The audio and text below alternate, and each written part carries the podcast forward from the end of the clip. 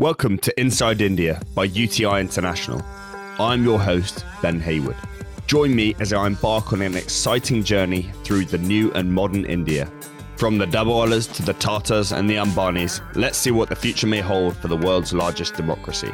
In this series, we feature conversations with business and economic leaders who have lived and breathed the story of India as they tell us their version of what makes this such a compelling and exciting growth opportunity in the 21st century. Stay tuned.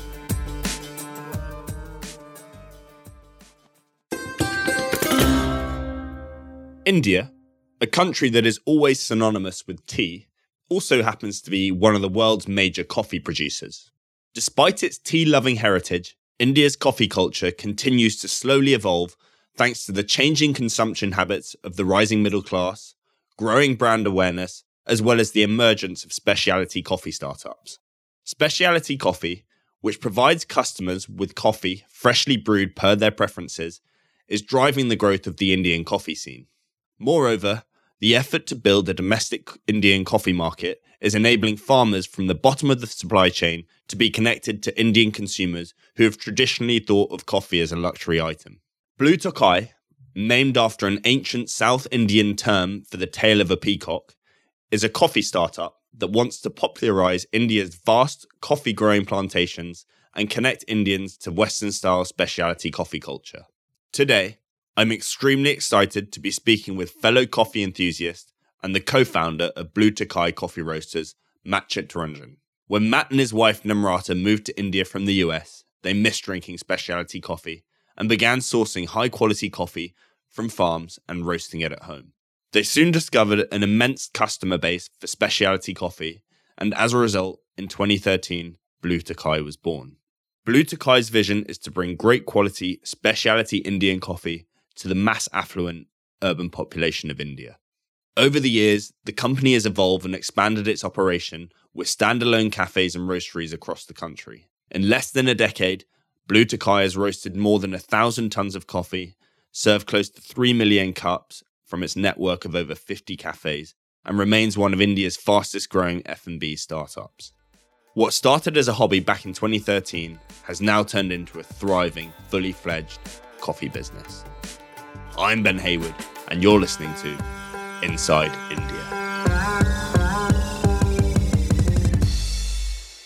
Well, welcome, Matt. It's great to have you on the show today. I am a coffee addict, so have been looking forward to this one for a while. And I know coffee is a really exciting part of the kind of consumer industry in India. So, yeah, great to have you with us. Thanks, Ben. Really great to be here we are going to kick off like most episodes at the very start or even before the very start of Blue Tokai. And if you could take us back a few years, how did you end up in India in the first place? What's your background pre India? And then, of course, kind of the early days of Blue Tokai. So I'm actually from the US. I was born and brought up in a small town there, though my father is Indian. He emigrated for grad school and, and settled there. So I went to NYU and I did a finance degree, and then I was doing economic and real estate consulting in the Bay Area for a number of years. And I was there at a time when specialty coffee was really taking off and becoming part of the mainstream coffee culture. So the first Blue Bottle Cafe was right around the corner from my apartment. And that really got me interested in how coffee is sourced, roasted, and brewed with a focus on quality. And so, as part of that, I started roasting coffee on my own as a hobby. So I was doing consulting for a number of years. Then I thought I wanted to be a professor. So I went and got a master's degree in economics in Canada. I quickly realized that academia isn't for me, but I sort of transitioned into a career in doing international economic development projects. And so that's what ultimately brought me to India in 2011. I moved here to work in an organization called IFMR in Chennai, doing access to finance research. And it just so happened that I ended up meeting my wife there. She was also working at IFMR. Chennai wasn't really the city for me, having lived in, in New York and, and the Bay Area for you know a long time. But her parents lived in Delhi, and I really liked Delhi, and so in 2012 we moved to Delhi. In terms of starting Blue Tokai, we were both at points in our careers where we were looking to do something on our own, and Delhi, the coffee scene in 2012 was pretty desperate. It was very difficult to get a good cup of coffee at that time. There was kind of the very expensive imported beans. So India has 110% duty on imported coffee which means that getting coffee from around the world is quite cost prohibitive. And so what you saw in the market at that time was domestic commodity coffee, kind of the average Arabica mixed with Robusta, or filter coffee, which was mixed with chicory. Yeah, I'll dive in here because uh, it's a really interesting story as to actually how you got going. I believe you started, weren't you literally roasting in your wife's parents' house in Delhi to begin with? Yeah. So, uh, because we started it as really kind of a passion project for us, we were just looking for the type of coffee that we wanted to drink. So we started on a very small scale. We were fortunate that my wife's parents they had a spare bedroom in their house, and so we got a small one kg roaster, and we started it off really as a, a mom and pop kind of enterprise, just selling the coffee online. Within a few months, we got some traction on the the wholesale side of the business. So there were other cafes and restaurants who were looking to upgrade from the coffee options that were available at that time to uh, a higher quality, locally produced product. At one point, I was roasting 14 hours a day, and so so then we actually upgraded to a, a five kg commercial roaster. Took over another room in in my in law's house and kind of expanded the business from there. Brilliant, and yeah, I think lots of things to unpack there, which we will do as we kind of walk through the episode. But yeah, I certainly remember being in Delhi probably around that time actually, and maybe a couple of years later, and there really wasn't much on offer coffee wise. I mean, nice coffee, good coffee, Starbucks maybe. There was a lot of cafe coffee days around, but not much to write home about there. So, my question, I guess, is that you spoke a little bit about demand coming in from high end eateries that wanted to upgrade their coffee, but you are probably one of the first big boutique specialty coffee roasters. Are you leading with trying to supply the market with better coffee and hoping that the demand will follow? Or do you think it's more the demand is there from the underlying discerning Indian consumer and you just tapping that kind of untapped demand? I think it's a mix of both. I would say when we started, there was a perception that no one in India is willing to pay for better quality coffee. So I remember we went a grower very early on, and he's like, I'll sell you my best quality Arabica beans, but unless you mix it with Robusta or you mix it with chicory, your business is going to fail. And this will be the last year that you buy from me. So I think there was a very strong perception back in 2013 that India is a very price sensitive market. So premium products are going to be difficult. I think a lot has changed since then. So to your point, is that more and more people are getting exposed to better quality coffee in India through traveling abroad or working abroad or even just reading on the internet. And so I think that there's a growing awareness of what good quality coffee is. And people are looking for that domestically. And I think that we, in the beginning, we were able to tap into kind of some unmet demand for that because there was no one really doing the type of coffee that we were doing when we started. So if you were a coffee lover and you heard of Blue Tokai, you were going to try it out because it was quite new. Now, I think as incomes have risen and more and more people are opting for better quality, locally produced products, across consumer goods. So it's not just with coffee. What's happening in India now, you see it with with beer, you see it with cheese, you see it with bread. Sourdough bread has become a big thing in the last few years, whereas that was never the case before. So I think one, there was some unmet demand, but two, global trends towards better quality products are also here in India, and we're kind of riding that wave as well. Awesome. Yeah. I, I really want to unpick the business in a little bit more detail later in the episode. But just kind of to pick up a little bit more on this kind of coffee in India, there's a few things going on here because I think India's got this perception of being a huge tea drinking market. But actually, there's been a very long established coffee culture in India. Reports and, and kind of, I've read about coffee shops in Calcutta in the 1800s. India is, I think, what is it, the fourth or fifth largest producer of green beans globally? So coffee is very much a part of life in India. It just kind of gets overshadowed maybe by tea and tea drinking Indians. Yeah, so I mean, I think actually more than coffee or tea, India is a milk consuming country. So in the north, people tend to have their milk with tea, and in the south, people have their milk with coffee. So there's a very strong filter coffee tradition in the south of the country where you know you can walk into any shop and they'll give you a good cup of, of fresh filter coffee for a very reasonable price whereas in the north it's more of an instant coffee drinking culture so i think it's coffee has has long been part of India's, you know, the culture here. It's just that premium coffee was never a thing. So filter coffee is typically made with kind of average arabica plus robusta plus chicory.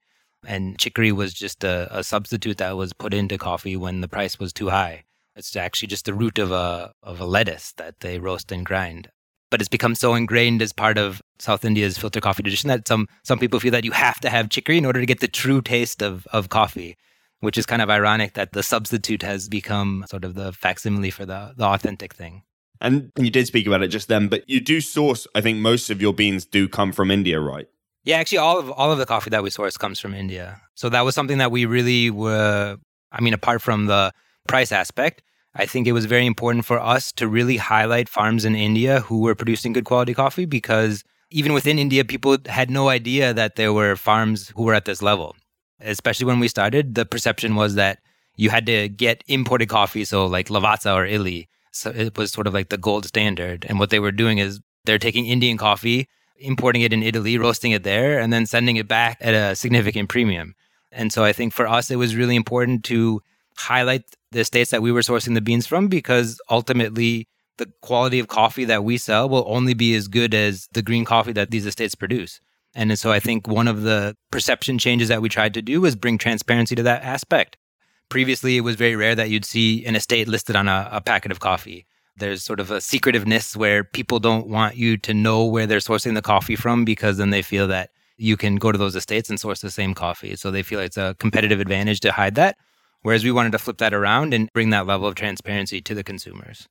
Yeah, it's super interesting. One of the themes that have come up throughout this podcast series, especially with the consumer businesses, and a question that I've consistently asked the guests that come on, you know, is uh, around the sensitivity of the Indian consumer. It was Jasper in my first episode who runs Wendy's Burgers and Jamie's Pizzas. He's had to completely customize what we in the West would perceive to be a kind of beef burger or a chicken burger. Have you had to do that with your coffees as well? Are they you mentioned milk loving culture there. Are all your coffees really, really milky and sweet, or is that not the case? We do some bit of customization. So when we started, because we were sourcing really high quality green coffee, we thought, okay, we're only going to do light and medium roasts because that's where you get to taste the more of the complexity of of the coffee. But then we would get customers who are like, oh, I need something darker. So then we did a medium dark roast. Then they're like, I want something darker. And then so then we did a Vienna roast. Uh, and then finally, some people were asking for even darker. And so we did a French roast. So we did do kind of some customization there, and but at the back end, we made sure that we still applied the same principles in terms of sourcing really good quality green coffee and roasting it very carefully, even if it was a darker roast, to make those dark roasts the highest quality coffees that we could. At the cafe level, we do get people asking, "Oh, can I have like a hazelnut latte or a vanilla latte?" And and those are things that we don't offer because we really want to highlight the quality of coffee that we have, and we don't want to have that be diluted by a lot of other flavorings added to it. So, for example, India also is a, a market where people like their beverages incredibly hot. So, you know, a cappuccino should be made at, you know, somewhere between 60, 65 degrees. And so when we serve that coffee to guests, sometimes they're like, no, no, this is cold. I want it hotter. And what we do is we explain to them that, okay, actually, if you heat milk beyond this level, the flavor changes. It's not going to pair as well with the coffee as if it's heated to the right temperature and we explained it to them and, and asked them to try it again. And and if some people like it and other people are like no no i want it super hot. And then we we make another one and, and we scald the milk for them. So we try and do a balance of being sensitive to people's preferences.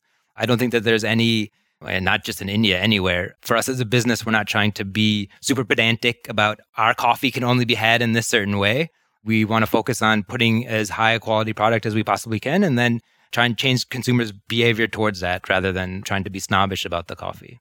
Yeah, it's amazing. I mean, look, coffee in, in all over the world, the coffee snobs, you know, people who drink coffee a certain way and have meticulous orders. And it, it sounds like a little bit of that has also traveled to India as well. And education, I guess, is at the heart of kind of getting people on board with specialty coffee and how coffee should be consumed.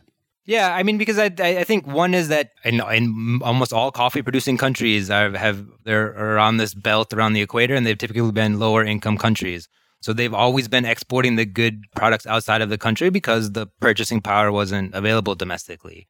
So I think now as these countries have gotten richer, educating people what is good coffee, what is you know commodity coffee, what is specialty coffee, what's the difference at the farm level, what's the difference in roasting, what's the difference in brewing and we try and do a lot of events and activities and, and collaborations to bring more people in. Because I think maybe in, in markets where specialty coffee is, is more understood and has a longer history, you can afford to be very snobbish about preferences there. But in markets that are developing, I think it, it's uh, better to have a more inclusive approach rather than trying to be the most elite coffee brand in the country. Yeah, no, 100%.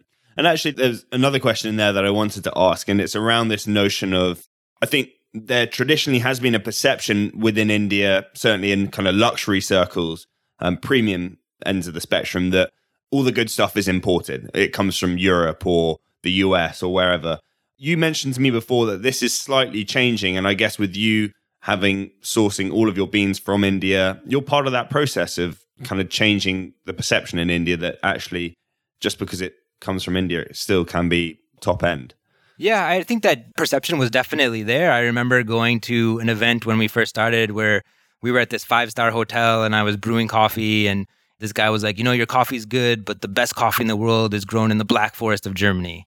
And and I was just like, yeah, okay. I just laughed and nodded because obviously Germany doesn't grow any coffee. Uh, he just well, he was in Germany and some German roaster gave him a coffee that he liked. But that anchoring in people's mind ten years ago was that imported is good and domestic is bad. And I think that's totally changed in the last 10 years because there's been so many quality focused brands that are really sourcing great ingredients and producing them with care and reaching consumers in interesting ways and and now people feel that you don't have to get anything imported. There's a wide access of very high quality consumable products here in this country and and actually that's celebrated being indian is being a good quality indian company is is something that consumers are looking for. They don't want to necessarily have to have the environmental impact of importing stuff from outside of the country. They're happy to support good quality local companies. Yeah. No it's super cool. And i want to transition into the business itself. So we talked a lot about kind of coffee in india long history and culture of coffee in India, and, and clearly your product at the slightly more premium end of the spectrum, catering to that emerging middle class. And your business is mostly in the big urban centers, right? So your roasteries and your coffee shops are mostly in the kind of more affluent parts of the country. Yeah, so we have three roasteries, and they're in the three major metros of the country Delhi, Bombay, Bangalore. But we do have almost 50 cafes across the country. And so these are still in Delhi, Bombay, Bangalore, but also in places like Calcutta and Hyderabad, Chandigarh.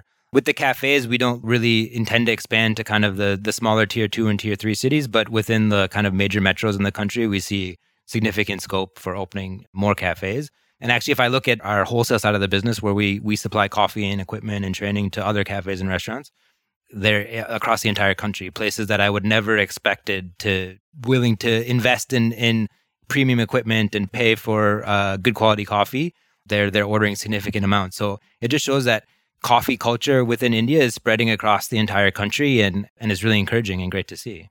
Yeah, it's awesome. And so yeah, dialing it back a step, you've got the roasteries. So you started out as a coffee roaster and then roasting coffees, supplying other coffee shops, and then next came the cafes, is that right? Yeah, so cafes were not really ever part of the initial plan. So we started the business selling online and then then we started the wholesale side of the business when we had raised some, so we were bootstrapped for the first two years, and then we raised some seed funding. And with that, we, we finally moved out of Namrata's parents' house into a proper roastery. But it was in a neighborhood of Delhi called uh, which is really an urban village. It's a, it was a bunch of chicken warehouses. And so there was no actual natural footfalls. You had to go down a gully and go into this gate and this compound. But we took it because it was cheap and we wanted uh, cheap space for what was primarily manufacturing. But we happened to have some extra space there. And so we thought, okay, why don't we open up a cafe? It'll give us a chance to kind of control the experience and brew the coffee in the way that we would like it to be brewed. And much to our surprise, there were people who were coming in and seeking us out just for a cup of coffee. We didn't even have food at that time. And so we found that having these physical spaces was really important in terms of showing people what was different about our coffee compared to the standard coffee available in the market and, and ultimately having them taste it because that's really where the big difference is. 100%. And then from there, it was just a, a case of scaling up. So what the first cafe would have been, you said two years after the first roast, which was 2011. So first cafe 2013? No, so I moved to India in 2011 and we started the business in 2013. So the first cafe opened up in, in 2015. And then about six months later, we opened another cafe roastery in Bombay. And then we started opening up standalone cafes uh, while continuing to operate the B2B and the online business. And now the biggest kind of chunk of the business, revenue wise, is that still supplying other coffee shops, restaurants, hotels with roasted coffee beans, or is it the cafe business, which is now equally as kind of popular? So, actually, pre COVID, the majority of revenue was coming from our own cafes. When COVID happened, that obviously had a significant impact. The restrictions in India were quite severe. And, and it also kind of changed people's behavior. Online orders shot up. They just overnight two to three x. And now, actually, 50% of the overall revenue from the company comes from the coffee products. So, the packets of coffee that we sell and the beans that we supply to other establishments. And then 50% of the revenue comes from the brewed coffee and the food that we serve in our cafes. It's awesome. Yeah. Such a cool business.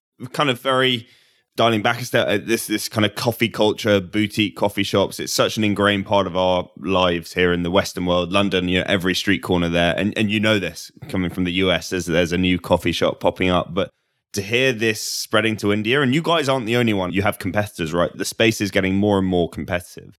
Yeah, actually, every day there's a new coffee roaster starting up. It seems. I mean, I think uh, one is coffee is increasingly cool. Tea is kind of the everyday, whereas coffee is the new kind of cool thing. And I think also maybe people don't actually have the same level of appreciation for how difficult of a business it is. They think I'll source some beans and I'll put in a roaster and then I'll, you know, the orders will just keep flooding in. But I think it definitely indicates that there's growing interest in customers, right? More and more people are are shifting from commodity coffee to these more premium coffee players and and I think that that's a sign of a healthy market. The more people who enter, they communicate with people in a different way and they have different geographic markets where they're stronger. So it's actually helping to grow the market overall. And so we've really just kind of scratched the surface of the potential for coffee here. 100%. And, and actually, one of the questions I wanted to ask was about lockdown. You sort of mentioned it there.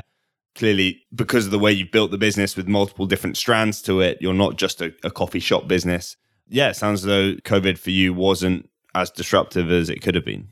Yeah, definitely. It wasn't as disruptive as it could have been. It was still a, a very difficult challenge for us because 70% of the staff were working at cafes and so there was considerations about what are we going to do? Do we have to close locations? Do we have to lay off staff? Do we have to do salary cuts? So that was a very challenging time and we were fortunate in the sense that we had already established our online business and our wholesale supply. So it's not like we had to start those from scratch. So those kind of helped counterweight whatever was happening on the cafe side and, and help us sustain overall.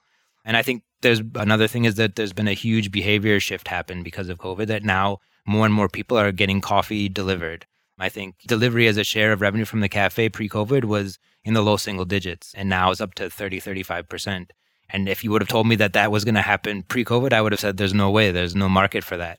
But I think once you get used to kind of the convenience of it, then it does lead to behavioral change. I notice for myself, even sometimes in the morning, I don't feel like firing up the grinder and, and making a pour over, and I'll just go into the app and order order a cafe, uh, uh an americano from the nearest Blue Tokai cafe, and I'll get it delivered to myself.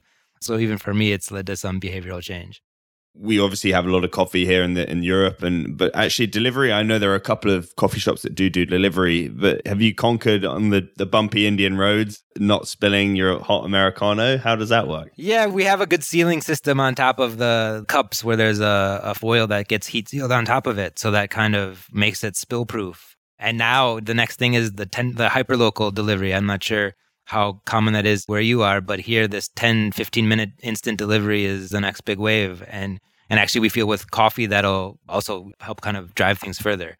Right now, if you order on one of the apps, it takes somewhere between 30 to 45 minutes for your order to come. But if you can get a, a hot cup of coffee delivered to you in, in 10, 12 minutes, that's great for in terms of convenience. Well, it's a game changer, I guess, for your business.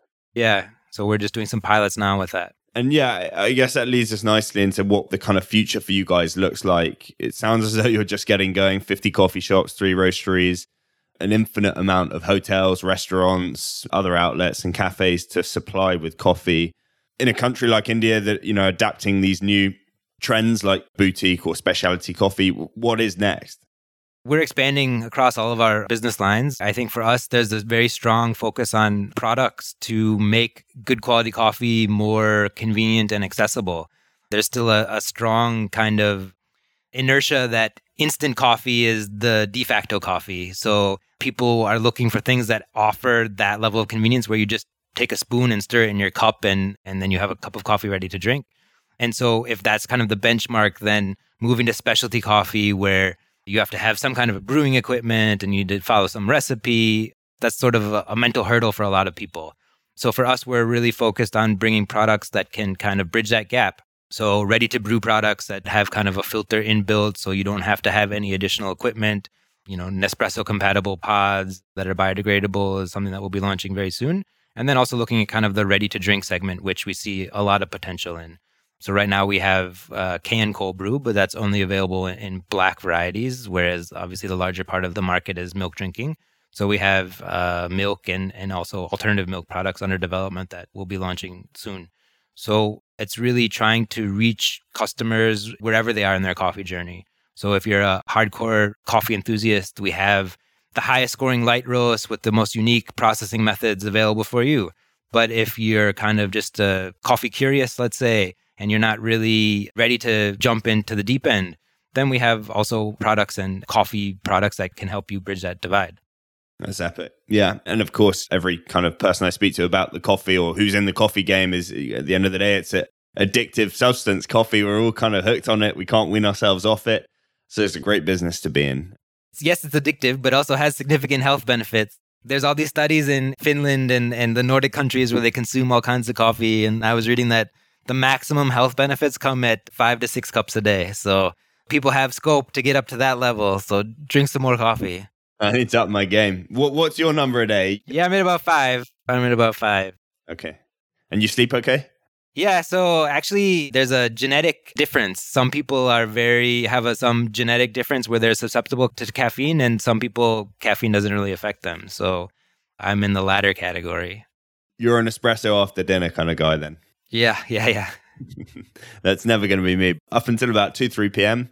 I could yeah, I drink lots of it. I love it as you could tell, I could talk to you on and on about this, but I guess, and I'm really curious to hear your answer here. The question that I ask all of the guests that come on the on the show is, what one thing would you like my listeners to think differently about India? You clearly moved from the US to India with an Indian father, so you've kind of seen the best of both, and you must have heard all kinds of misconceptions thrown your way about what India is like. So, yeah, what would you like people to think differently about India? actually more and more people are aware of India as a market. And so some of the, I would say, cruder comparisons that I used to hear growing up, you don't really have that perception anymore. But I would just like people to, very selfishly, I would like people to understand that the coffee that's grown in India can objectively sit anywhere with coffee grown in other parts of the world. It's typically seen as a, a low cost, low quality producer that grows a lot of Robusta and, and India does grow a lot of Robusta, but actually there are states in India who are really pushing the envelope in terms of practices at the agricultural level as well as the post-harvest practices and the scores. The cup scores that are coming out of India can compare with anywhere else. So I would really encourage people to give Indian coffee a try. It's a nice, nice way to finish. Well, look, thank you so much, Matt, for coming on and talking to us about your business and something that I wish was there. And when I was there in India, I would have been in one of your cafes a lot. I think. And I can't wait to come and visit you in a Blue Tokai when I'm next in India. Yeah, definitely. Would love to have a cup of coffee with you. Awesome. Well, look, thanks a lot and take care. Thanks a lot. You have been listening to Inside India with me, Ben Hayward. If you like what you have heard, make sure to subscribe to our show on Apple Podcasts, Spotify, or indeed wherever you might listen. Don't forget to leave a review and a rating and tell us about your favorite episode. We will be back with a brand new episode in two weeks' time. Until then, stay safe.